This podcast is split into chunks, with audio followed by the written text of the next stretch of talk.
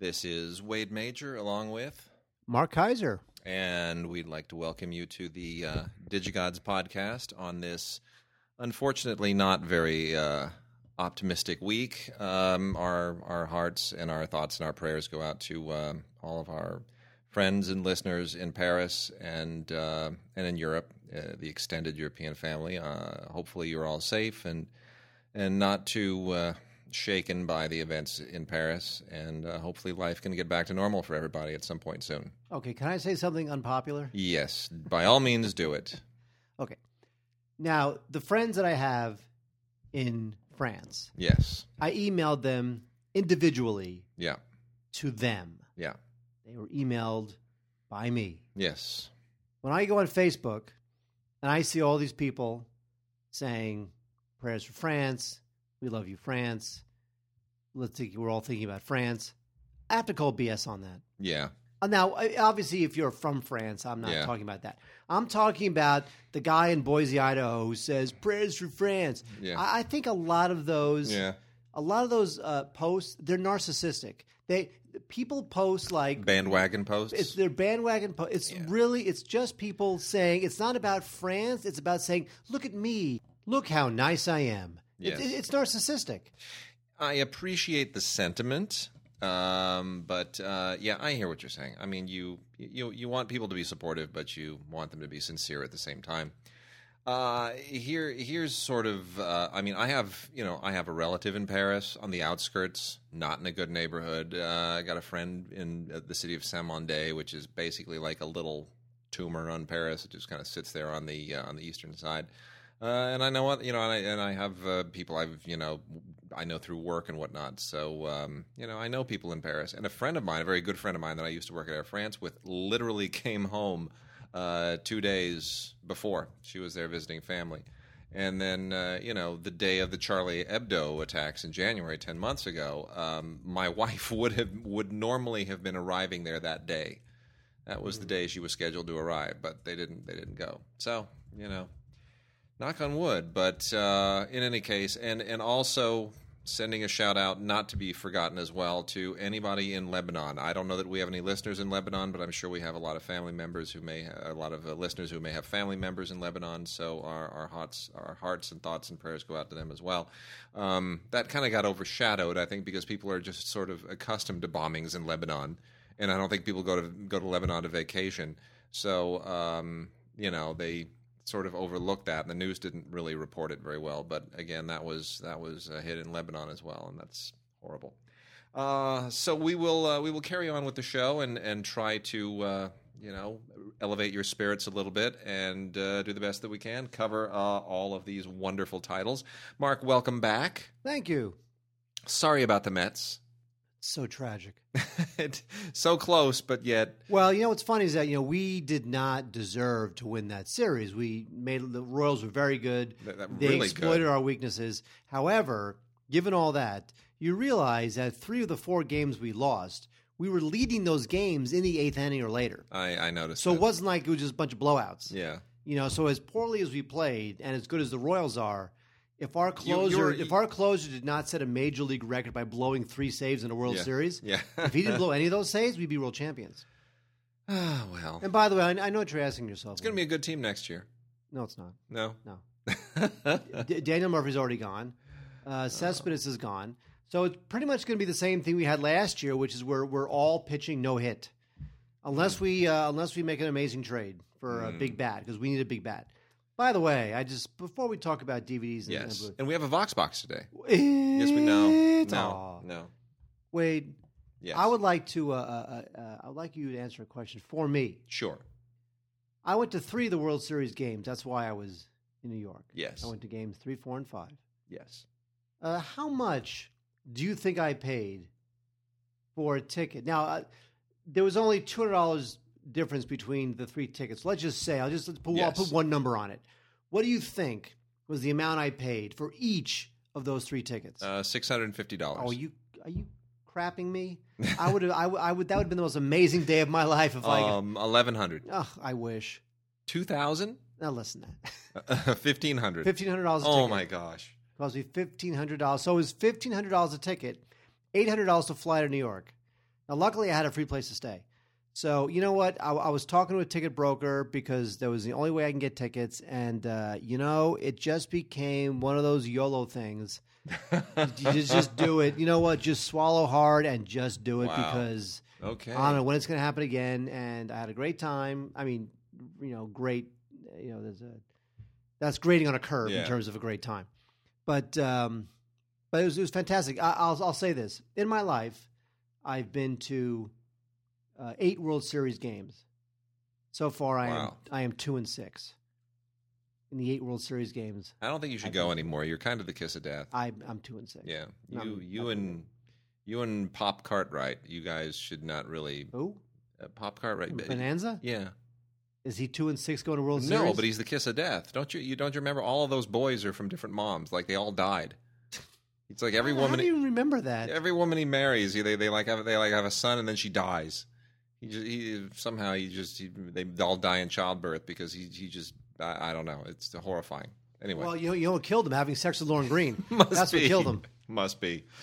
Anyway, uh, so listen. Also, want to uh, a little bit of housekeeping uh, right up top. Um, uh, please continue to uh, visit the uh, the digigods.com and uh, check out the the rundown of the shows every week. We have them hyperlinked to Amazon for your convenience. Let us know if you if you like the way we do it. We've had some suggestions. Some people would like for us to uh, annotate the list with our recommendations as opposed to just having a, a an alphabetical list of the titles we cover. Um, I want to make that you know going into when we we finally get everything up and going on the website. I want that to be as user friendly as possible.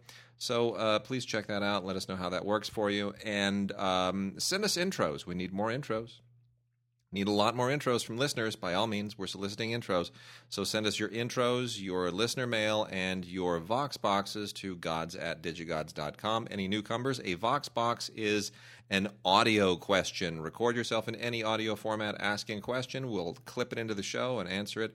Um, and we, we have had uh, the recommendation to do an all Voxbox show. We don't have enough Vox boxes. Well, we do don't have enough Vox box boxes show. yet. So load us up with Vox boxes so that uh, one of the shows during our hiatus we might be able to uh, chime in there. Um, Mark will, of course, be gone again for a bit in December because uh, work is loading you down with something top secret. I'm not even going to It's inquire. not top secret. Well, whatever it is. You know, I know you're doing. Uh, Well, also, I'll, I'll be gone for Thanksgiving. you'll be gone. Yeah. I'm going to New York, going back to New York for Thanksgiving. but you will be here for next week for Yes. the holiday show. Indeed, I will. and then you'll be taking off. So next week, big holiday show. Got big things. Uh, we got interviews, Mark. Got interviews. I know it's Got exciting. interviews. I was there. Yep, we got interviews. By the way, can I call you out on something? Go ahead. On digigods.com, go Yes. to digigods.com if you want to read the worst metadata ever. Yeah. Okay. I'm From gonna read- last this, is, this is the this is the metadata from last week, and then Yeah, I we'll know. talk about DVDs because this is taking too long. See, Mark usually writes the metadata, and last week I decided to write it because I Okay. just I couldn't control myself. With Mark still away, Wade and Tim, our good friend Tim Cockshell, Wade and Tim run a Royal Hollywood gamut from Burt Reynolds, listener doesn't care, Sidney Poitier, listener doesn't care, Susan Hayward, listener doesn't know who that is, W.C. Fields, maybe the listener might have heard them possibly. Dirk Bogarde, forget that. That's a non. that's a non-starter. now you're going. Amy Schumer, Arnold Schwarzenegger, Naomi Watts, Jackie Chan. Those are good. Dr. Goldfoot, no one knows who that is. Dr. Terror, I guess that was the guy with the mandible. No one knows what that is. It's, it's, metadata is terrible. Well, You're supposed to entice people to listen to the show. I, Not, not oh my God, we're going to talk about Dirk Bogarde and Susan Hayward. I can't wait to download that. Yeah, there we go. Jesus That's that's what I do. That's what I do. I- I just you let me write the metadata. I will. I will. So, um, and um, there was something else I was going to talk about at the top of the show, and it has completely slipped my mind. But uh, you know, Is there a comment section on the di- digi? There's not. Uh, I think you can. I think you can comment section on the DigiGuys? There's no other- point. on in the- do- well, there's no point in doing it because eventually, when they will, the, the comment section will be significant on the on the uh, on the website when that goes up because it will have its own comment thing. You mean And synagogues? the Cinegods site, the DigiGods page on the Cinegods site. That's yes. going to be my new outlet, my new movie reviewing outlet. absolutely. Yep. It is. Yes, I know. We're going to put all kinds of incendiary blog stuff up there, and uh, Can I talk about how, how people who post uh, uh, uh, "We love you, France" and Paris on Facebook are just narcissists. Sure, I why don't not? Be, because Lose all of our listeners. Yes. But but seriously, we'll we'll do a combination Voxbox and listener mail if we don't get enough Vox boxes. But send us both listener mail. No, Aw. listener mail, Vox boxes. Send us everything at uh, gods at digigods.com. and uh, we will uh, we'll have a lot of fun next week and then on through the holidays. Hope everybody has a, everybody has a great time. All right, goodbye. No, Good night, everyone. That's good the night. show. Yeah. The show is nothing but housekeeping. So uh, why don't we Do it in the road. uh, yeah, sure. Why not? Um, you know what, Mark? Wh- sh- I, I have a stack here. Every once in a while, we will cover cover the uh, LGBT titles. Oh, let's start with that. You know Yes, what? shall we Yeah, start with actually, that? here's- actually, for the Do it metadata later. this for the metadata for this week, I'm going to uh, list every one of these movies. We'll cover that this later in week, the show. dishonored bodies. Yeah, I thought you'd be amused by that suggestion. Uh, so let's see. We've got classic, you, classic movies or new movies. You know, it's like New movies. Come on, people want new movies. For crying out, Jesus! Like you know, you want them to kind of l- hope hope that that comes later in the show, right? But it, it, it- but people listen to this on an iPod. They just scroll back and forth anyway. All right, fine. So be it. So uh, let's By see. the way, how come some people's okay? Is a pet peeve. yes, So be it, right? yeah. So anyway, let's uh, anyway. So that's the way it is. So be it. Some people say, "So be it." They put the emphasis on the it. Yeah, you know so what I be say? it. Sobieski, as in Leelee Sobieski. What happened to her? By the way, uh, I'm looking at Paper Towns, and I, I have to say that um, uh, I watched uh, Me and Earl and the Dying Girl was late on that. Which which I really like. It's good. I think it's great. That kid is good. Uh, He's good. Yeah. You know, is very Um, yeah. Paper Town's not. uh, It's kind of a. I don't want to say it's a low rent version of it, but it's sort of like the version that's not as good, Well, it was written by the same guy who wrote uh, The Fault in Our Stars. What's his name? Uh, John Green. which is a more serious version of the of Me and Earl and the Dying Girl. Yeah, th- this is definitely not as uh, this is not not as effective. Um, it's a little more, you know, the, the thing with uh, little me and straighter. Earl, yeah, the thing with Fault in Our Stars and Me and Earl is that it deals with pretty heavy subject matter in two completely different ways. Um, this one deals in a typical subject matter in a typical way. It's kind of a road trip movie, but um, directed by a guy Jake Schreier, and uh, you know uh, he definitely can work with young actors, I guess. But Yeah. that's really all it's got going for it. Uh, I, I, you know, I Cara Delevingne, she makes the gossip rags a lot. I don't know who she is or what she does. All I know is that she's in this movie, Okay. and she looks like she's 16.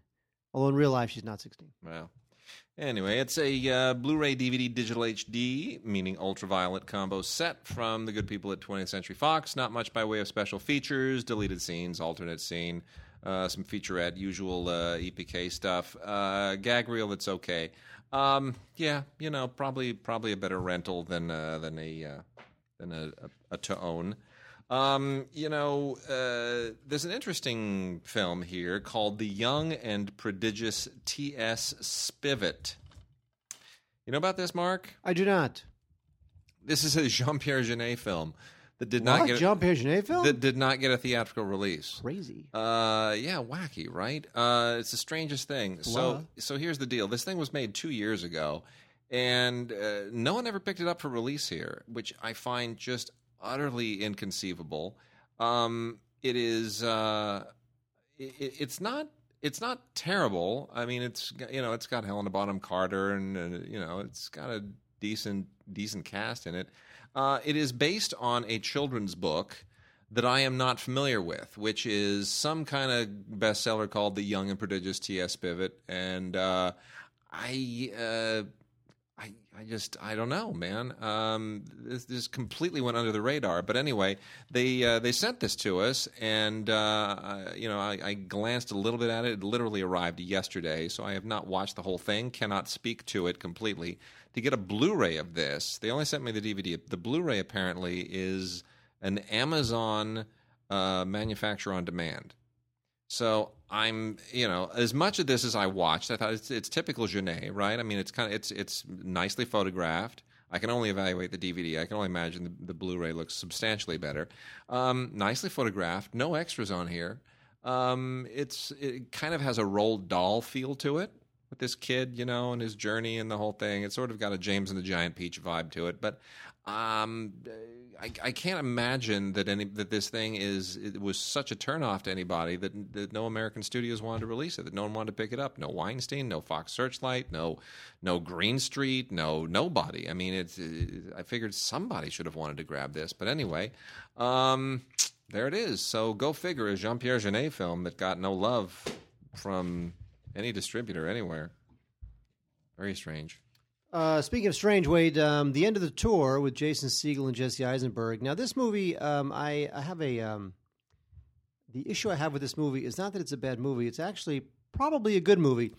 My issue is that uh, the movie is about uh, Nothing the, happens. No, It kind of doesn't. that's true. But the movie's about the late author David Foster Wallace, who I was a huge, huge fan of. I, I saw him speak, and I was very upset when he committed suicide a couple of years ago.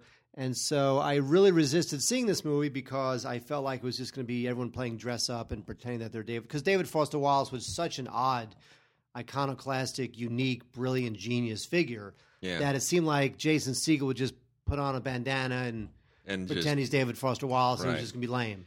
he he kind of nails it. I think he kind of he kind of nailed it. He kind of nails it. I, I it's it's an interesting performance. It's probably the only thing that I think is significant about seeing the film. Um, it reminds me a tiny bit of the, uh, and now I'm drawing a total blank on it. Star Wars. Uh, no, no, no. The uh, Elijah Wood movie that came out just a few months ago, black and white, uh, where uh, basically he's it's the similar story based on uh, on the uh, on a journalist's memoirs of uh, hanging out with uh, Dylan Thomas during his big New York tour and his big drunken escapades. Um, Oh yeah, that was. Um, hang on, I'm thinking of it. I'm thinking yeah, of it. think, think, think It's uh, something. uh, with Elijah Wood. Um, you'll find it. Grand piano. Uh, not Grand Piano. Uh, I thought it was two years ago.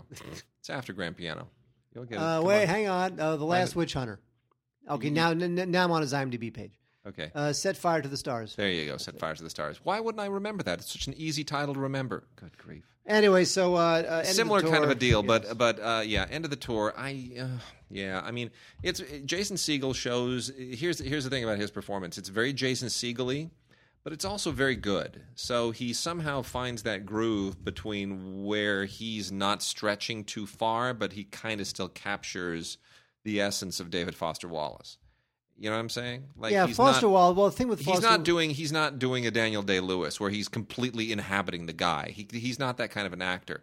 So he creates his own kind of impersonation that's still partly him. So he doesn't have to stretch to where it's embarrassing. Yeah, I mean, having seen having seen Wallace in person, I got to say that it's like he's he seemed he's the type of author who probably killed himself because he was like eaten up by his own internal thoughts. Yeah, He's just this guy. you who just, can't turn like- it off. No, and Yeah. so Segel has to be able to portray that, and even seeing Segel smile as Wallace feels weird, It is. you know, because uh, the real Wallace was such a tortured figure. Yeah. but it's good. I mean, it's it's good. And I- Jesse Eisenberg didn't make me uh, hate him like he usually does. know, that's like his thing. Yeah. But uh, nice, Anyway, see- nice seeing um, Joan Cusack again, right? Yeah. Where's anyway, she been? so uh, Peter Bogdanovich is back, and worse than ever in the Oh, horrible. no, She's no, funny that way. No, no. This no. is just terrible. I love Oh, this movie. so- Why did you hate? It's It's, like so old fashioned. It's like an old fashioned screwball comedy. No, it's like it- What's Up, Doc? It's it old. What's Up, Doc is hilarious. So is this. No, no, no. J- You know who's good in this? Jennifer Aniston's funny. She's hysterical. Jennifer Aniston is the only one who nails that screwball feel. Everybody she's else is running around going. uh, Owen Wilson still thinks he's in a Woody Allen film. it's just, it's just terrible. This thing is just. I just, love this uh, movie. Really? I think this is fantastic. I think it's so much fun. No, it has Re- no Rhys charm Ifans. or Come on, Rhys has no Ifans. charm or wit, and then and the horrible, the horrible accent on Rhys that. Ifans is great. The horrible accent on the girls. Oh my over gosh, she's top. wonderful. Oh, it's the worst. Oh, it's so much fun. The girl, the girl, of course, is Imogen Poots, who is British, but she puts on a complete Brooklyn accent. No, no, no, here. no. She, she, she.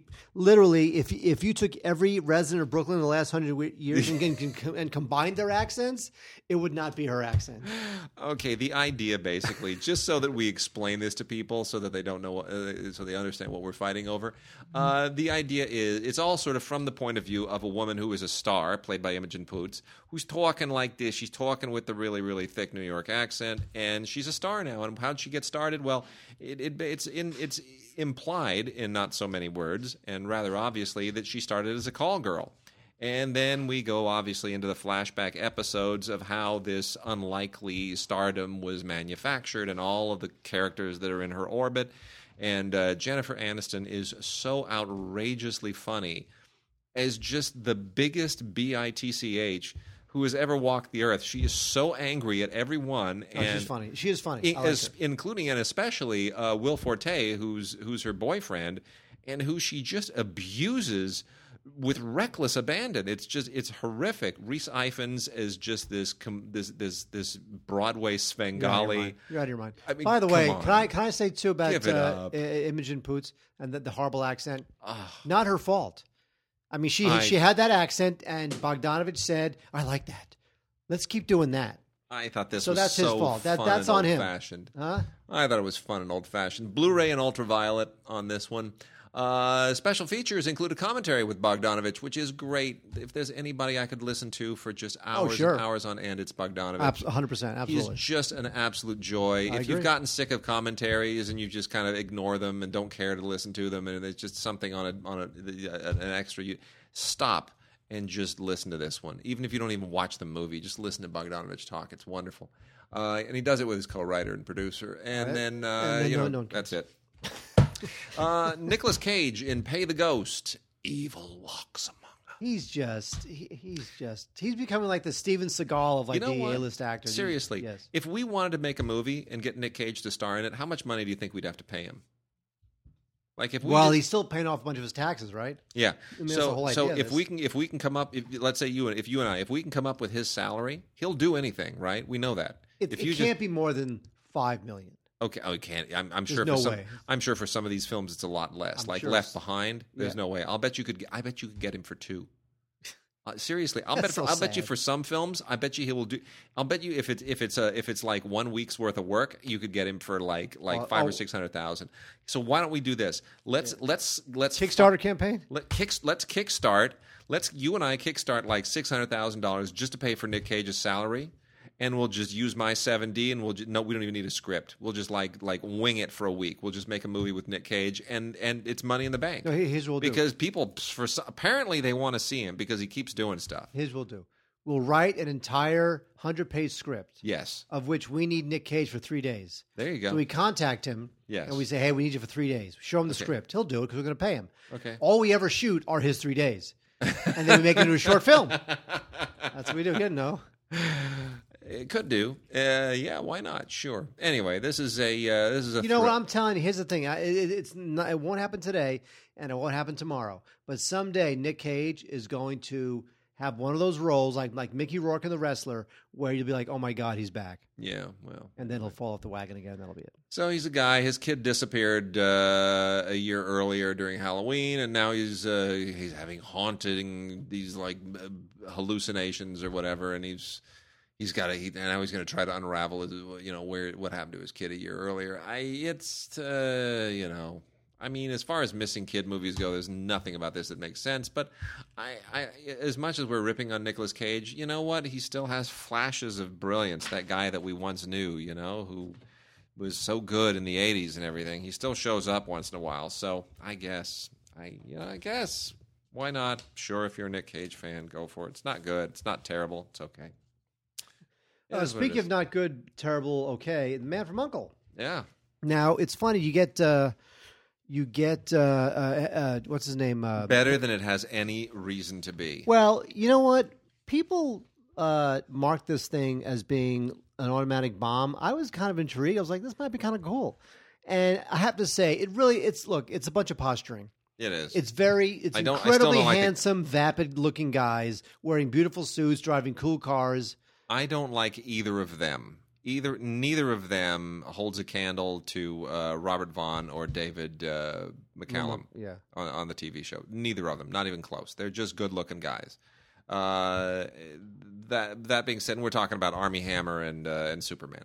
Uh, So- Henry Cavill, but it, yeah. it's, it's So- it's really it's really empty fun. but it's it, but what what keeps you going is uh, is the direction. Guy Ritchie, he just kind of he does his thing and he's got it down and he knows how to do that. And yes, it's completely routine Guy Ritchie, but to see it kind of imposed on the Man from Uncle, it's sort of like Guy Ritchie doing his version of James Bond. So I mean, there's some there's a thing to that. There is a thing. And that's a, and it's an okay thing. Uh, How the Mighty Have Fallen, Mark. Uh, Trash is a Stephen Daldry film. Stephen Daldry, Stephen Daldry, who used to be kind of a routine Oscar nominee every year, you know, just Billy Elliot, Billy Elliot, The Hours, I mean, on and on and on. You know, he was the man. Uh, Martin Sheen. the, yeah. Um, this is just uh, really unfortunate. It's not a bad film, but there's it's hard to see why he why he would opt for this. It, it's it's so strange. There are certain guys, and you know who- you know who else has kind of gone this route, which just kind of disappeared down the rabbit hole after being kind of a big Oscar contender for a moment.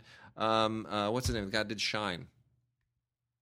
Geoffrey Rush. No, no, no, no. The director. Oh, the director, uh, uh, not Jim Sheridan. Uh, Uh, no, he did, other Shi- one. Shine, then Snow Falling on Cedars. Yeah, I know. Uh, and, hang on, not Jim. Sheridan, the other guy. Yeah. Wait, I is uh, uh, uh, Yeah. is it no? Yeah, yeah, you'll get it. Um, Scott Hicks. Scott Hicks just kind of poof. Poof. It's just strange, you know. It's like he, he was on the A list one year, and then now he's now he's gone. Anyway, Stephen Daldry, he'll make a comeback. I, I have no doubt. But uh, this is just strange. Uh, it's essentially about these uh, these kids in Rio de Janeiro who come from the slums and they live off of garbage, and uh, a a let's just say a um, a strange twist of fate happens and uh, threatens to or, or certainly puts them on the road to completely changing their lives. It sounds as though it might be magical, but it's not really. Uh, it it just it, it feels kind of like this was a great log line, but nobody could ever quite flesh it out, and that's really unfortunate. It just isn't. Um, it's not the deal, man. It's not the deal. Martin Sheen's in it. That's he's not a list anymore. Rooney Mara um, shows up in a lot of good movies, including Carol, which is going to be amazing when you see it this season. Bl- blow your mind how good that movie is. Uh, she could get an Oscar nomination for that, but this just anyway. It's called Trash, and it's uh, Blu-ray and ultraviolet. Uh, I mean, is it is it worth seeing? Sure. Is it up to the snuff with a Stephen Daldry film of the past? You know, The Hours, The Reader, the, Absolutely not. Billy Elliot? No, not even close. Not even in the ballpark. It's just I have to believe he's getting better offers than this. You know, I've got to believe it. But Well, he must not be because he's doing that. Yeah, it's strange. Oh, Anyway. Zardoz. Oh well, speaking of Zardoz, how about uh, how about Zarafa? Did you see Zarafa? No. Okay, animated. I don't think it's uh, eligible for our animation award. You saw Anomalisa. It's good. It is, Charlie huh? Kaufman. Yeah, And by and I saw Charlie Kaufman in the restaurant. Oh, did you? I, I ate at the some restaurant. yeah. And was he with Nick Cage? See, that's a, see how I brought that back. I kind of tied it in. Good job. Clever, right? Yeah, Charlie Kaufman, by the way, is very Charlie Kaufman looking. I'm sure he is. Very disheveled. Which is very Nick short, Cage disheveled. Huh? No, Dick, Nick Cage is not short disheveled. Yeah, but he but he plays Charlie Kaufman, right? In, Yes, he does. Yes. Okay. Carry on. I don't get it. I don't get it either. Anyway, so uh, Zarafa is a is an okay animated film. It's a 2D animation, old school.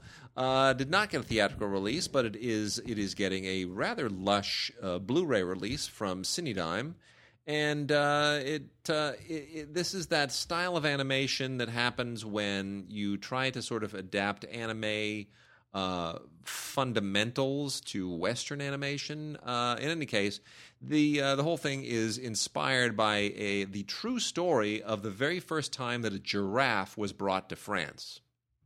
That is essentially the story here. Oh, it stupid is- giraffe. It is kind of Disney esque. Uh, it's like Disney sideways and down a couple of notches, uh, but it's it's family friendly. It's very very sweet, and the whole you know story of this orphan boy and uh, you know starting in Africa and everything. It's it's fine. It's it's very sweet. So uh, it's you know it's and it's it's short and it uh, it's good for the kids. So I I can't not recommend it really. Zarafa. It's a it's a sweet film. I sneezed, Wade. I know you You did. didn't say uh, Gesundheit, God bless you, Uh, go to hell. You said nothing. A tes souhaits. No. In honor of the people in Paris, Aw. I will do a little French thing. Aw. By the way, um, uh, before we get into that next film, Yes. I want to segue to something to that because we just talked about Martin Sheen, and I don't like to be a gossip monger on the show, but this is a thing that's going around, and uh, I, did get some some some queries, so I, I we're going to go a little bit tabloid here, but the rumor mongering about this megastar in quotes who is HIV positive. Have you been following this whole thing? No. What are you, You have talking not about? been following this? No, not at all. Are you serious? I'm serious. Wait a minute. You, are you given your job, this really went under your radar? Well, we would not report that. So we would not report something like that unless it was hmm. confirmed Okay. via reps so, whatever. so here's the thing.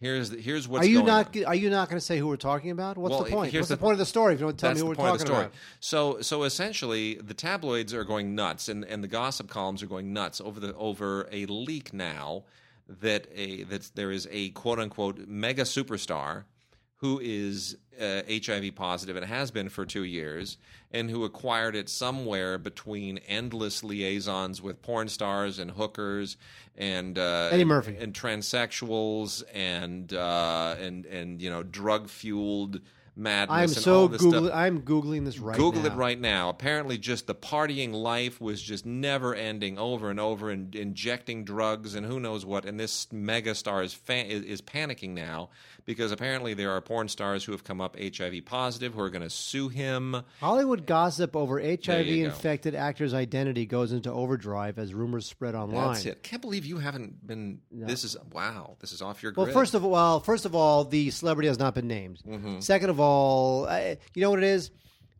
Our network, to our credit, what little credit we can give our network, Yeah. they're not going to start floating rumors about about Well- gay actors having HIV and who's that. That's well, not- here's the thing. I mean, it is apparently a bisexual actor, but no one knows he's bisexual. Yeah, anyway, it's- bottom all line. that's too it's too sordid for us. We so, don't do that. so bottom line, there is uh, there is a particular site that has said they're they're they're trying to sort of do this by process of deduction. TMZ. So they have said if you are a celebrity or a representative of a celebrity who has been rumored to be this person, um, send us you know an email at the following address so that we can add you to the list of people that it is not.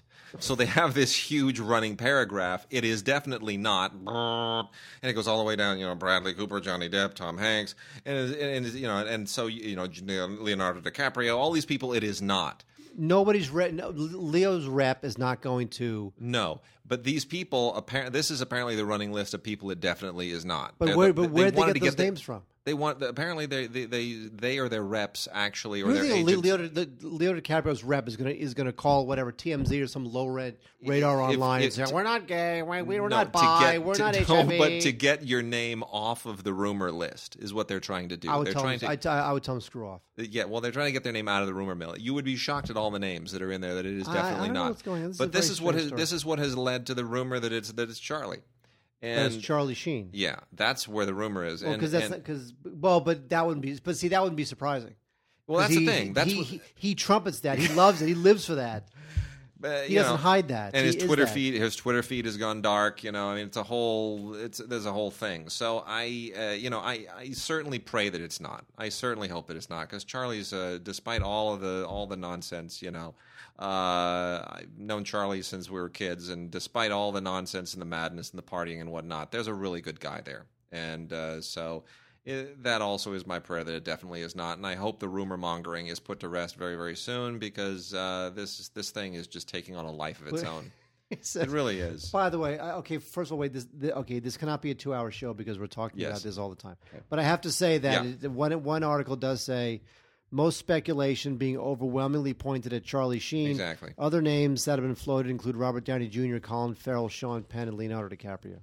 Um, uh, most of whom I think are on that list now that it definitely is not. So, All right, Wade. So- Tangerine. yeah. Now, Tangerine is uh, notable for two reasons. One is it was shot on an iPhone 5.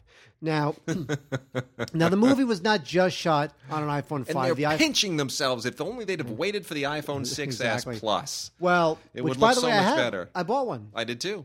So, do you like it? I love it. I do like. I like it a lot. Fantastic. Yes, it's I, as I said before. It's Yeah. it's it's it's an iPad Mini Mini. It is. So I like it. Anyway, the iPad, uh, the iPad, the iPhone five that uh, the director Sean Baker uh, shot this on was equipped with with brand new anamorphic lenses that just fit an iPhone Yeah. five. So it Yes. wasn't like he took an iPhone five like you and I would. But they're but they're anamorphic lenses that they never change. It's the same lens. It's the same focal length for the whole movie. It's not like he switches it up and you'll get you know different focal lengths like you would with a real movie where you know okay we'll throw on a fifty all right now we throw on the twenty five now we throw on the you know Which which for this film is fine because it's a very Eh. raw street level sort of a movie. yeah it still looks like a home movie but carry on The other thing that's notable is about it. Uh, it uh, Wade wants me to say something I'm not going to say. It's um, it is a rather raw, rambunctious, sometimes funny, sometimes It's- seedy and dirty look at uh, a, a start- particular subsection of L.A. life, there's a stretch of Santa Monica Boulevard let, let, which which I drive by every morning. Every morning. Look, here, if you live in Los Angeles, here's how it goes. Santa Monica Boulevard is one of the streets, like Wilshire and others, that goes all the way from Santa Monica and the coast, zaps all the way through Beverly Hills and into downtown Los Angeles. So, Santa Monica Boulevard uh, has a lot of different stretches. And once you get through Century City and Beverly Hills, then you come to West Hollywood, the stretch that they commonly call Boys Town, which is, you know, West Hollywood is a predominantly gay community, and that's where you know a lot of a lot of gay bars are, and a lot of you know it's it's it's very it is it but is- that's west of where this movie takes. Right. And then when you get past that section, then you get into a really weird, seedy section that is where the emigre Russian community has settled. And it's also where you start getting all the transsexuals, and there's a lot of prostitution, and it gets really kind of seedy and weird. And that whole Russian transsexual mix is. Oh, I, is- I I used to work right there. yeah, you, you know I, the I saw them. Yeah, I mean, there's like a Russian video store next to a gay porn theater, and it's it's very. There'd be like two little old Russian ladies carrying their vodka. there was a guy- passing a prostitute. It's a strange stretch of town. There, there was a guy, and by the way, because when, when I watched this film Tangerine, Yeah. which is which is an interesting movie, I have to say, I for the first ten minutes, I thought I do not want to spend uh, the next ninety minutes with a bunch of uh, Essentially, essentially, the story here is that the, the director Sean Baker, Baker. right, uh, who's very kind of you know he makes these edgy avant-garde kind He's of like Larry Clark. Larry, he's Larry Clark, right? Yeah, kind of same kind of deal. So he wanted to take an iPhone and, and shoot a movie with. He met these these uh, these transsexuals in uh, in in uh, West Hollywood, and they are not prostitutes, but he decided to you know cast these non actors as prostitutes in a movie about you know one of them looking for her her pimp and you know he's cheated on her and all this kind of stuff. So there's a so there's so this is essentially what it is, and it gets very raw and hysterical, and then it gets into this this Armenian cab, Cab driver, driver, and his family, and it gets very uncomfortable. That stuff with him is very awkward, you know and I really didn't like it at that point. It just kind of pushed some bad buttons with me. But what's funny is that as I was watching the film, I thought this film is dirty. It is seedy. It is unpleasant. I want to take a shower. But that probably meant that the film was kind of working on you. It is. And that's I okay. wish I wish it were a little more A little less raw. I was. I, let's put it this way: I was never unaware of the fact that I was watching a movie that was shot on an iPhone. The acting, the photography, it never really made me disappear into that world like a Larry Clark film would. Where if I'm watching kids, the disturbing thing about kids is I forget I'm actually watching a movie. I feel like I'm a fly on the wall of some place where I just don't want to be. Here, I never felt like I forgot it was a movie. All right. By the way, I just have to finish my story because Yes, uh, finish your story. because nobody cares. But I'll finish it anyway. Uh, so I used to work in the area on Santa Monica and Highland where this movie takes place. The whole movie Yep. takes place in this Yep. area Yep. that's the block that they go Mhm. up and down. And it's true. The people who walk up and down this block, a lot of them are uh, prostitutes, a lot of them are transsexuals or gay or bi. There was this one guy, true story, and and I was I was young when I used to work in this on this block. Oh, I know. And I was like pretty, 12, I was a little, 12, 13. I, I was a twelve-year-old sex worker. No, uh, I was working at a TV company. Anyway, Yes. uh, so scary. So there was this guy. He was about six two, mm-hmm. uh, African American guy. Yep. He would walk up and down the street with no shirt. He was totally ripped. Mm-hmm. One half of his face was painted white, and the other half of his face was painted black. And Like that episode of Star Trek with Frank Gorshin. oh yeah, yeah, yeah. That's what- that's what this guy was. Let that I- be your last battlefield. Yes, I don't think he Mm-hmm. was making any statement on that, but and he would walk up and down the block, tall, ripped, shirtless, with his face painted, and that's all he would do all day long. Did Frank Gorshin ever act on a television show as a character that did not wear leotards? He kind of did that all the time, didn't he? I don't know who you are. Anyway. All right, well that's uh, Tangerine, and it's it's got some special features, uh, mostly featurette stuff, but uh, it's interesting behind the scenes stuff because it's interesting how the film was made. So um, you know, we, we have mixed feelings about it, but I it look it's a it's a subculture of Los Angeles. that's never been dealt with in a movie before, so there is there is that. Uh, and we are your friends. Good grief! This thing's out on DVD and Blu-ray. They only sent it to us on DVD because apparently they're they they've lost enough money.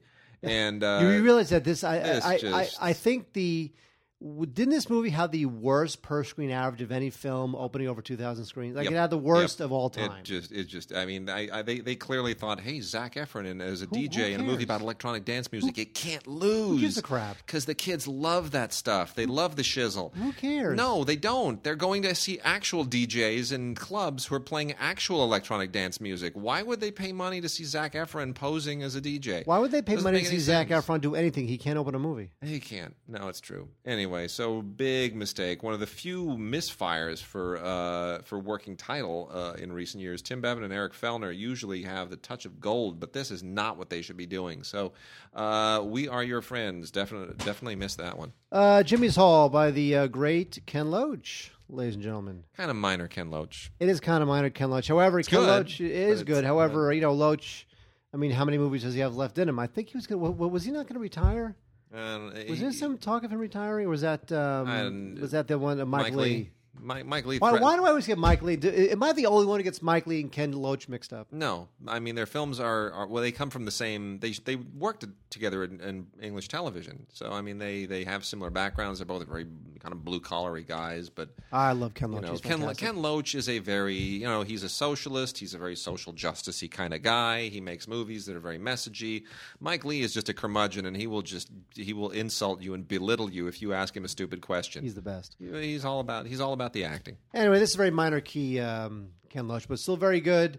Uh, you know, it's it's a usual combination of you know there's politics in here, as Wade says. He's very socialist, uh, but it's still very entertaining. He's uh, he's just a great craftsman of this sort of like working class kind of uh, story.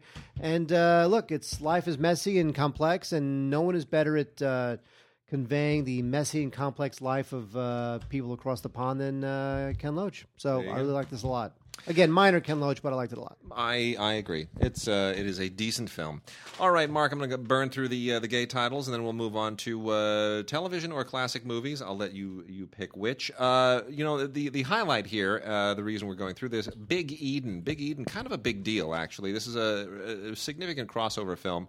Um, really was a kind of a big deal at the time, and uh, this is the 15th anniversary Blu-ray edition of Big Eden, which includes cast reunion and uh, a whole bunch of other fun things on it. Featurettes, uh, commentary that was originally part of the original edition 15 years ago.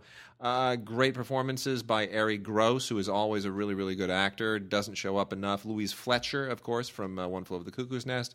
Um, the essentially, this is the uh, if you don't know this. Uh, if you don't, if you're not familiar with the the, uh, the film from 15 years ago, which really had a lot of festival success, um, it was. Uh, this is not a gay film per se. I mean, it is a gay subject matter, but it wasn't sort of limited to uh, to uh, gay film festivals and whatnot. Uh, it's essentially a guy who goes back to uh, his home in uh, in Montana to um, sort of c- express his love to his best friend who never really knew. And it is a fascinating, beautifully made, really sensitively acted film, and uh, definitely worth checking out. And Big Eden from Wolf is out now in a lovely 15th anniversary Blu-ray edition. Um, also available uh, from Alive Mind, the uh, a division of Kino, is Goodbye, um, Gauley Mountain, an ecosexual love story. This is a film by and starring Beth Stephens and uh, Annie Sprinkle, her partner. Now, Annie Sprinkle Annie Sprinkle? Yes, Annie Sprinkle. Uh, Annie Sprinkle is kind of a celebrity unto herself. You can uh, go and uh, Google her. She's got, you know, he, her whole kind of pornographic uh, legacy is very well known. But th- what this basically is is this is they, they call themselves ecosexuals because they're trying in this case they're trying to save the Appalachians, and I I uh, you know what the the whole the whole idea here is is a very weird one that they want to somehow make the mountain part of their union. They want to marry the mountain. It's strange. It's weird. It's kind of funny. Not bad. Uh, I found it. Um, uh, I, I, had to keep watching it because I thought it was just gonna. It, it, you just don't know where it's gonna go. It's just weird. Uh, then we also have, uh, as long as we're on the, uh, we just talked about Tangerine. As long as we're on the uh, the transsexual bandwagon, why not? Let's go all the way. Mala Mala. Uh, from Strand is a uh, a kind of a, a, they they call it a landmark documentary. I don't know if it's a landmark. There've been other documentaries like this. It is in Spanish. It's a Spanish film. Um, uh, but it is essentially uh, a, a, a t- looking at a uh, you know it's a tra- it's just about transgender people. what can I tell you? It's a documentary about transgender people. It's a documentary about transgender people. It's a documentary about transgenderism, and um, you know, does it in a very mature and interesting way, a compelling way, uh, and that is kind of in the conversation right now, thanks to Jeffrey Tambor winning uh, awards for that yes, Amazon series. for uh, yeah, transparent, transparent. So uh, that adds to the conversation. We also have the uh, not so bad um, in the grayscale, also from Wolf. Um, kind of, uh, you know, sort of a sort of sort of routine. I wouldn't call this crossover. This is kind of sort of routine, uh, but respectably made um, uh, male gay stuff. Uh, we also have along the same lines a reunion from Aristocle, uh, slightly less interesting. Uh, Liz in September is a, uh, a very, very good film from the uh, French director Fina Torres, who uh, previously won an award at Cannes. It is based on a novel and um, actually very, very nicely shot. I, a little, a little thin by way of story. Um, it's based on a play which has lesbian themes in it, um, uh, but it's it is you know it's got that Euro sheen to it and uh, it, it, it, gets away from the playness, the theatricality a little bit. But um, you know, nice nice Mediterranean backdrop and uh, some good performances.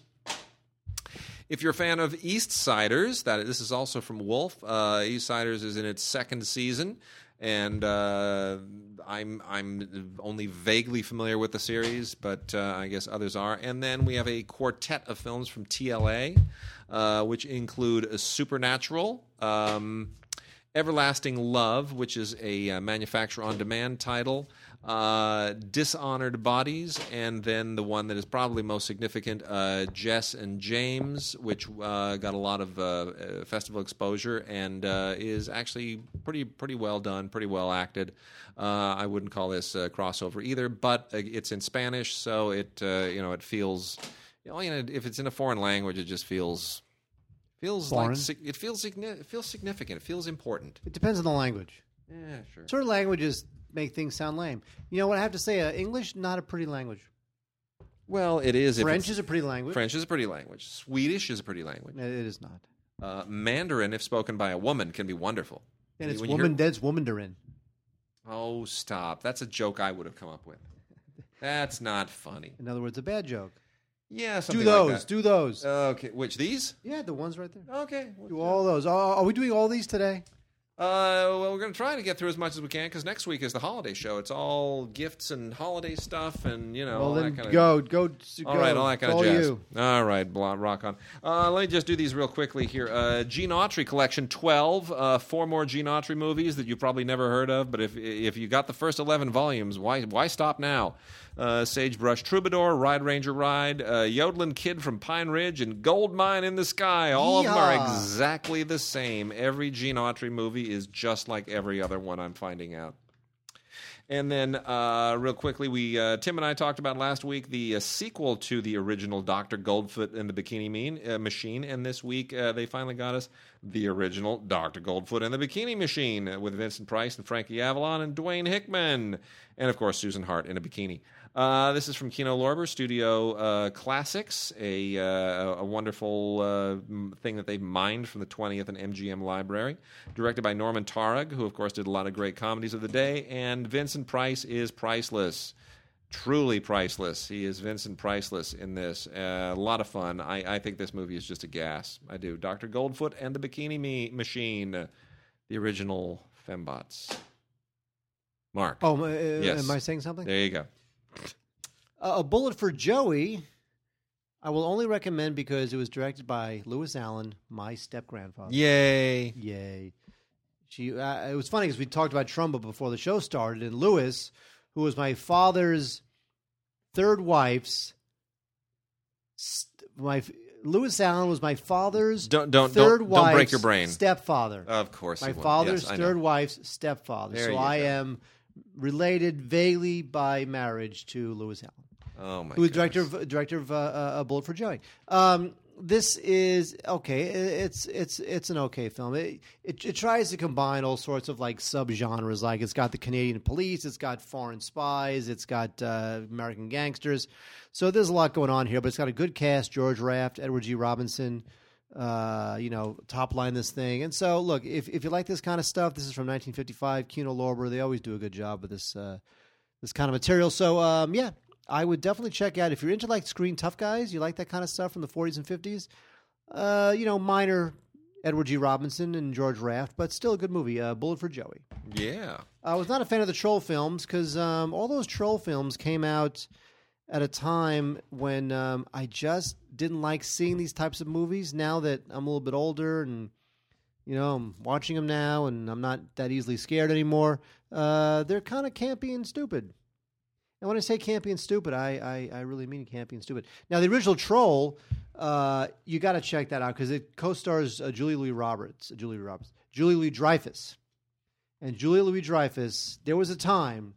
Now, Julia Louis Dreyfus was always Yeah. a pretty woman. Yes. She was never like an unattractive lady. No. But there was a time, Yeah. and to see that time, you should check out Troll, because Troll's from you know like 1986, hmm uh, when Julia Louis Dreyfus was hot.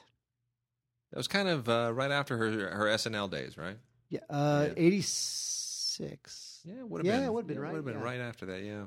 And then unfortunately, they made Troll 2, which it looks like they made on a much smaller budget with a much less interesting uh, cast. So um, I would pass on Troll 2, although in this uh, Blu ray collection is Troll 1 and 2, but still, all you really need is the original Troll. Uh, I'd pass on Troll 2. All right. Uh, now we have Monty Python and the Holy Grail 40th anniversary. Now this movie has been out 17,000 times on Blu-ray and DVD and and, and, and, and half inch and three quarter inch tape. So, you know, the what they do here is they give you some new they give you a new Q&A with some of the Pythons and sure that's fine, but a lot of this stuff was on previous Blu-ray and DVD iterations. So, uh, I, I I would just look if you don't own this at all, you might as well get this. Mm-hmm. But if you already own one, there's no reason to get the 40th anniversary Blu-ray of Monty Python and the Holy Grail. Which, by the way, I was saying to somebody the other day, is something very controversial. Monty Python movies, Yes. hilarious. Yes. Monty Python TV shows, lame, Yeah. lame. I know. Monty Python TV, lame. I know. Monty Python movies, hilarious. I agree. How, how, how could that be? I don't you do not agree. I don't agree. You- I'm you- just you- trying to. I'm just all, trying, right? I'm just trying to shut you up so I don't argue with you. Okay. I'm serious. Uh, so, uh, Living in Oblivion has never been on Blu-ray. It is now on Blu-ray. The Tom DiCillo film uh, that won the Screenplay Award at the Sundance Film Festival is now enjoying its 20th anniversary, and they have finally put it out on Blu-ray. So, thank you, Shout Factory, uh, who always seems to come up with the right stuff at the right time. Uh, the Living in Oblivion, you know, it's interesting because uh, Tom DiCillo reunited with uh, Steve Buscemi some years later, actually just a few years ago uh, 2005 on a film which my wife was working on at the time. So I got to. You remember this? I went to New York for for like a month. I remember that, and You you, that? you and you you were I going to all my- screenings. You loved going to screenings by rolling out of bed at your hotel. I loved it. crossing the street. Well, partly because you know my wife would get up every day and she'd like she'd roll on downtown to go to the production offices where she was cracking the whip and doing whatever it was that she was hired to do down there. She was working for the production company, not the production. There's a difference. So the company, the Canadian company that funded it, they hired her. Anyway, um, so I basically just spent her per diem every day, just walking around New York and going to places and having a, having sandwiches and sightseeing and, and and whenever there was a screening, oh hey look, there are seven screening rooms that are five minute walk from our hotel at uh, at 49th and Broadway, which was brilliant.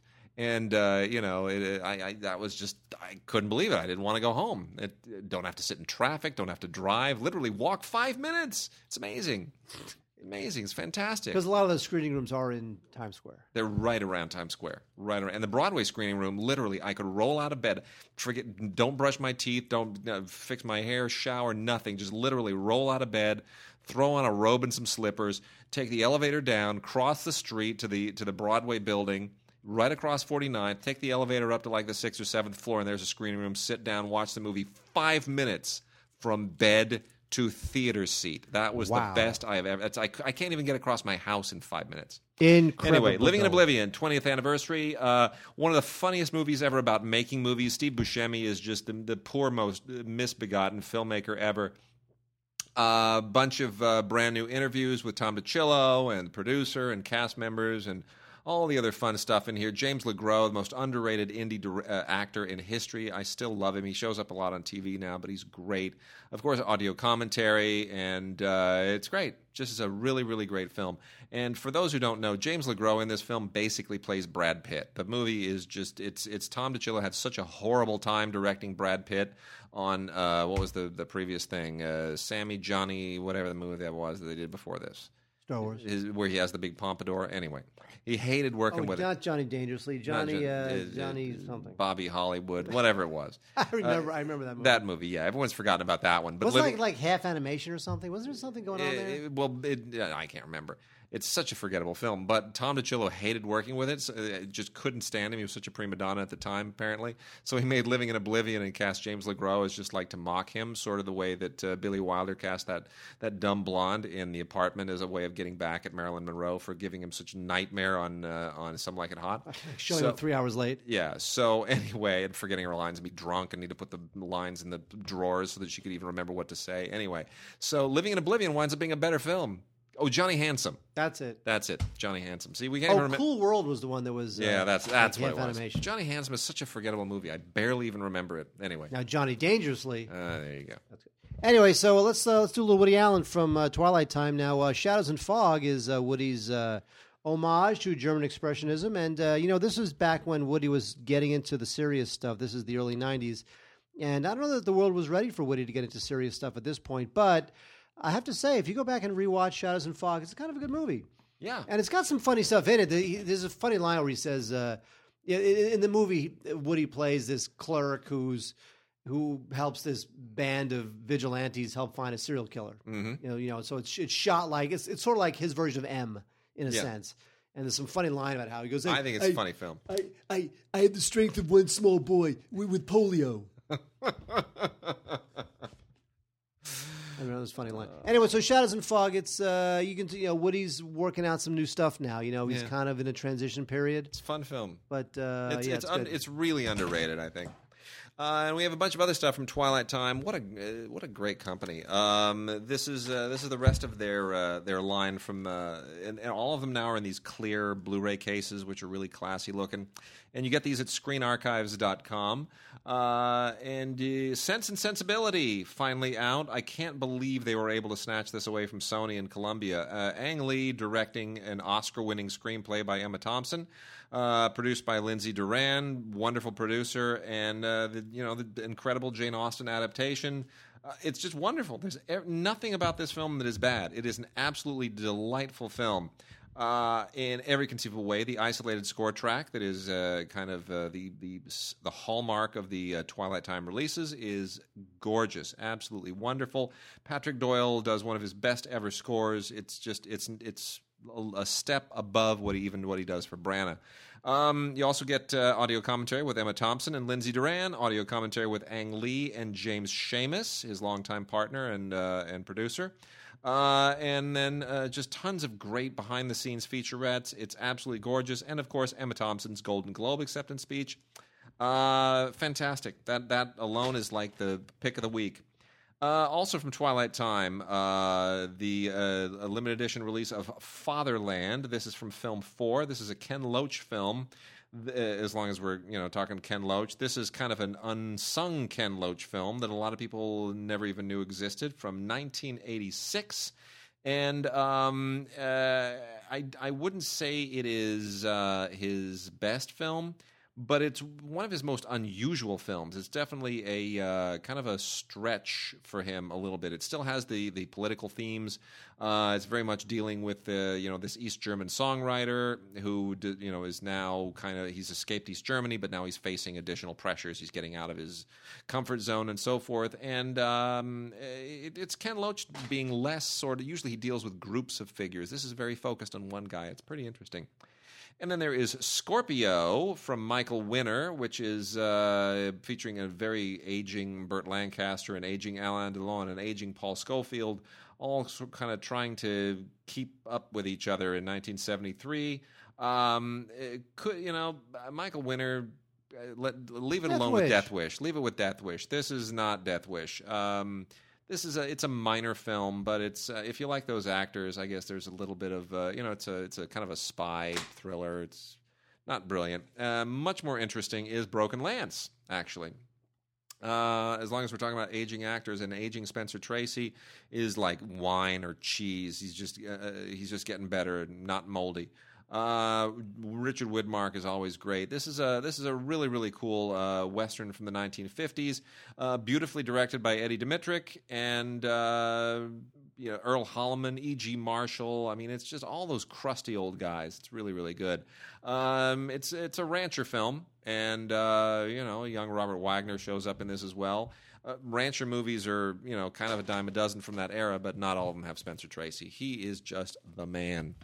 And then uh, let me burn through the uh, Fox MOD titles real quickly here, and then I will turn you over to a couple of those anthology things. Um, here's some of the stuff out from Fox MOD in the Cinema Archives, as well as their MGM line, the limited edition collection. Uh, we have The Silent Call uh, starring Gail Russell. Uh, true story uh, about a uh, you know a, a, a poor family that moves from Nevada to Los Angeles, and uh, they have to you know abandon their dog, and then it becomes a kid and a dog movie. It's pretty. It's okay. Uh, Sniper's Ridge. Kind of a routine war movie. Uh, takes place during the Korean War. Not not not terrible. Not great. It's got some decent performances in it, but you know, kind of a definitely a B movie from the era. Uh, Snows of Kilimanjaro, absolutely uh, fantastic film with uh, Gregory Peck and Ava Gardner. This has been out before. You can get this in all kinds of uh, uh, illegitimate, you know, editions that are that you know public domain things. It's not really in the public domain, but there's a lot of a lot of copies of it floating around. So this thing has been out in a million times in really, really bad editions. This looks great, even though it's MOD. Much, much better than the others. So Gregory Peck, Susan Hayward, Ava Gardner, uh, really turn it up for uh, producer Darryl Zanuck and director Henry King in The Snows of Kilimanjaro. Uh, Living on Tokyo Time um, from uh, director Steven Okazaki. Got a little bit of uh, love back in the, uh, the late '80s. Uh, this is, uh, you know, a it's kind of an Asian American uh, indie thing. A little bit, a little bit of punk attitude, a little bit of rock attitude. Um, it's it's an okay indie, kind of a kind of an artifact everyone's forgotten about. Uh, Hotel Colonial is in no way a kind of a film that I would ever say anything wonderful about. But if you want a cheesy movie with John Savage and Rachel Ward looking you know, looking pretty slick, and Robert Duvall being his usual cranky self. I I guess this is an '80s artifact that fits the bill. Uh, Mr. Billion, pretty much forgotten. Uh, the only thing that's really worth watching about this is the Dave Grusin music, which is uh, kind of fabulous. Otherwise, it's a it's a it's really really dated. Um, Jonathan Kaplan directed this in uh, the late '70s. This is one of those movies that just got completely overshadowed by everything else because it was just a style. It's going out of style. Uh, Slim Pickens, Jackie Gleason shows up a little bit, uh, but not really a terribly memorable film. The Old Gun. Uh, also not terribly memorable, um, but uh, you know Romy Schneider is in it. It's set during World War II. It's a you know essentially a, a, a kind of an occupation in France film. And then the last one that I'm going to make mention of because this is kind of a big deal is Kissed. Um, Kissed was uh, and from 1997. Uh, I, I thought this film would really, really launch a lot of people. Uh, boy, was I wrong. Molly Parker is an amazing actress. She's a Canadian actress. She stars in this.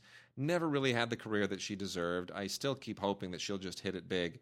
Um, but we're so many years after the fact. This is directed by Lynne Stopkewich, who I thought was also going to become a huge thing at a certain point. The the bottom line here is this is about a woman who uh, develops an obsession with and a compulsion to uh, copulate with corpses at the morgue. You like that, Mark? We've all been there. Yeah, we have. Um, as weird and freakish as that sounds, it is an amazingly cool and haunting movie, and I highly recommend it, even if it is on MOD. I wish it were on Blu ray because it's incredibly well photographed. Really, some innovative light light, lighting in the movie, but too bad. Not there. Okay, wait. Let's do some uh, couple anthology uh, DVDs for you. We have uh, three packaged together with a baseball theme from the good folks at Mill Creek Entertainment. We have uh, Kill the Umpire, uh, the Jackie Robinson story, and Safe at Home. These three, again, are on the same DVD. The two here you want to check out um, are the Jackie Robinson story because it stars Jackie Robinson. So uh, definitely um, a very interesting film. Jackie Robinson, you know, he's not a professional actor, but he's not bad. Yeah. You know, and obviously his story is is iconic as it deserves to be. And the other one is Safe at Home, which is not a great film. However, it does star Mickey Mantle and Roger Maris. It's about this kid who tells all of his friends that he knows uh, Mantle and Maris, and he's gonna, you know, you know, he's buddies with them, and so he's got to, of course, try to find them by going to spring training. Um, so Mantle and Maris, Maris, you know, he's such he was such a shy guy, even during that whole, you know, even during the whole home run chase. He was just so shy, retiring, didn't want to talk to the press, just wanted to do his job. So the reason why he was starring a film, which is like you know the least private thing you can do, I don't know, but uh, still, historically, uh, there's value in that. Also, Mill Creek came up with three uh, boxing films. Um, there's the Joe Louis story with Paul Stewart. Uh, that one's okay. William Holden and Barbara Stanwyck starring Golden Boy. That one's pretty good. But the best one is Requiem for a Heavyweight, starring Anthony Quinn and Jackie Gleason and Mickey Rooney. That one, of course, was written by Rod Serling, who created The Twilight Zone. So that one is definitely the keeper there. Uh, Golden Boy being number two, just by virtue of the cast, William Holden, Barbara Stanwyck. Then uh, we have also, I, I, like this a lot. This is a two DVD set called the 1955 Rock and Roll Revue and Rhythm and Blues Revue. These were both recorded in 1955 at the Apollo Theater. Unbelievable music acts from back in the day Count Basie, Duke Ellington, Nat King Cole, uh, Joe Turner, one of the originators of rock and roll, or what became rock and roll um, Dinah Washington, and it's just just great stuff. It's obviously black and white, but um, a lot of great songs, Shake, Rattle, and Roll, and you know, Better Be on My Way, and Your Cash Ain't Nothing. So I think this thing is just terrific. Um, called uh, the 1955 Rock and Roll Revue and Rhythm and Blues Revue. Get it for your grandparents. And then yeah. finally, we have uh, three DVD sets of uh, dark film mysteries. Uh, this is it's a bunch of stuff that you know uh, they're short-ish films. Uh, they run the gamut. Some are good, some are not good. Really, all just packaged together. A little sloppily, but still there is good stuff in here. The best one I think is Detour, the, the classic uh, Detour, which is like only sixty-seven minutes, but it's still kind of a classic film. But there's still good stuff here too. Uh, Scarlet Street is on here. Uh, you gotta love that. Kansas City Confidential is on here. Uh, the Stranger with Orson Welles that's on that's on here too. So it's actually not a bad uh, compilation of mystery movies, but still, you know, I, I think uh, you know some of these are best bought as individual DVDs, and some of these are even on Blu-ray. So, uh, but if you want them all for a cheap price, stuff like The Stranger with Orson Welles, and of course the classic Detour and, and Scarlet Street with uh, Edward G. Robinson, check out uh, Dark Film Mysteries. And uh, one of the best films uh, of the 90s and one of the coolest films released this week is uh, actually, this was recently released a few weeks ago. Oscilloscope uh, has come out with a really cool anniversary release of The City La Ciudad from 1999. Uh, indie filmmaker David Riker. This was his debut film. He took uh, years and years and years in the 1990s to go uh, shoot this with just basically non actors and uh, amateur actors, just throwing together one of the. It's kind of like Eraserhead and David Lynch, right? He just took uh, the forever to put together this black and white film that sort of wove together uh, a collection of different stories of Latin American immigrants coming to New York City and struggling in various ways. It is poetic, it is haunting, it is beautiful, it is touching, it is romantic, it is disturbing. All of those things. It's just a really wonderful textured film, and it uh, comes with a great half hour documentary about the making of the film and a whole bunch of uh, conversations with uh, Riker and his original actors. Um, it's fantastic. Oscilloscope really kills it with this. Uh, La Ciudad, one of the coolest films of the 90s, uh, hopefully getting rediscovered.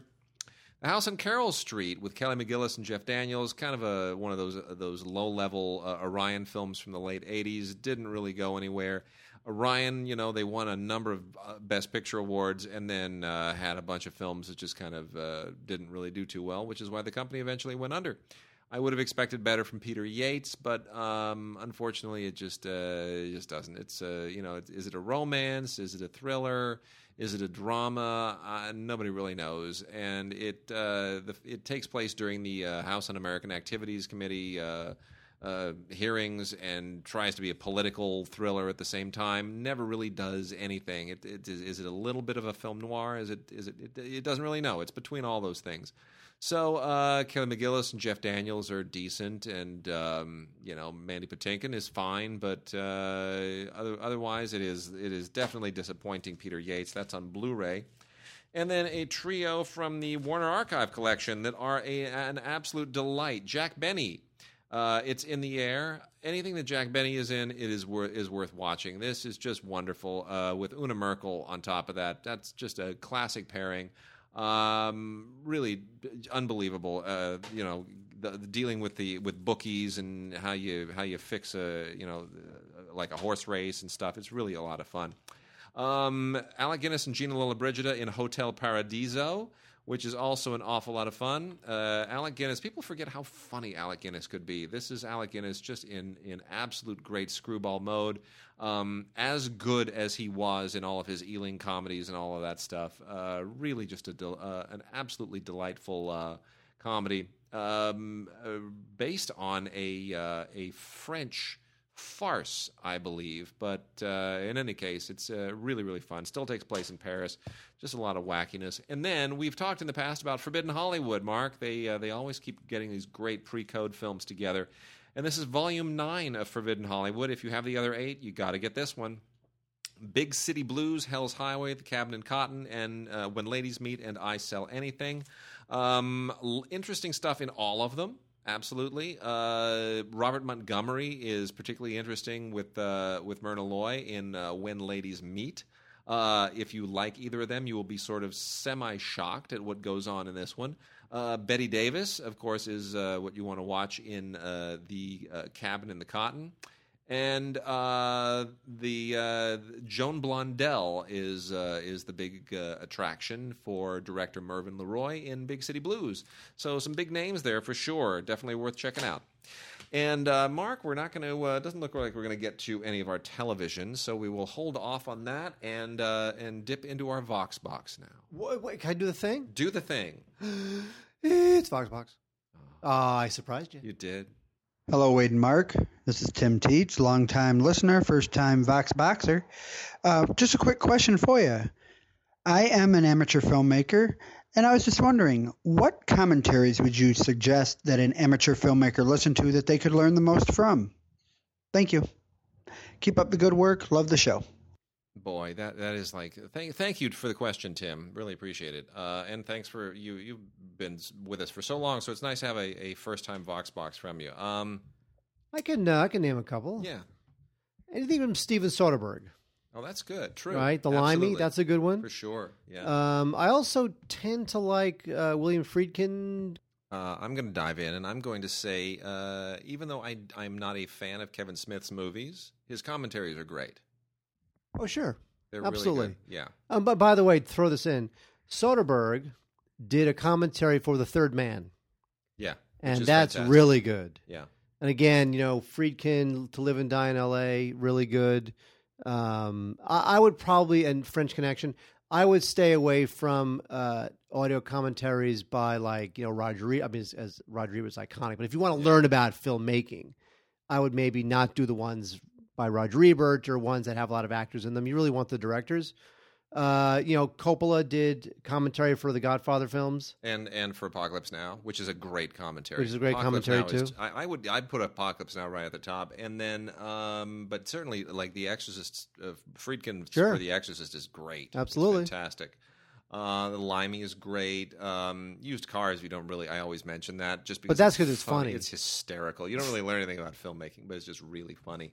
Um, what else is there? Uh, there's got to be some good Ridley Scott ones in there somewhere, right? He's a little Just- dry, but still, I can't, you know, I can't think of any that I I just love off the top of my head. But um, Cameron's done a few. Uh, Cameron did did one for Aliens, which which, is is, not bad. which is pretty because you know. Cameron obviously he's a very technical guy, very obsessive guy.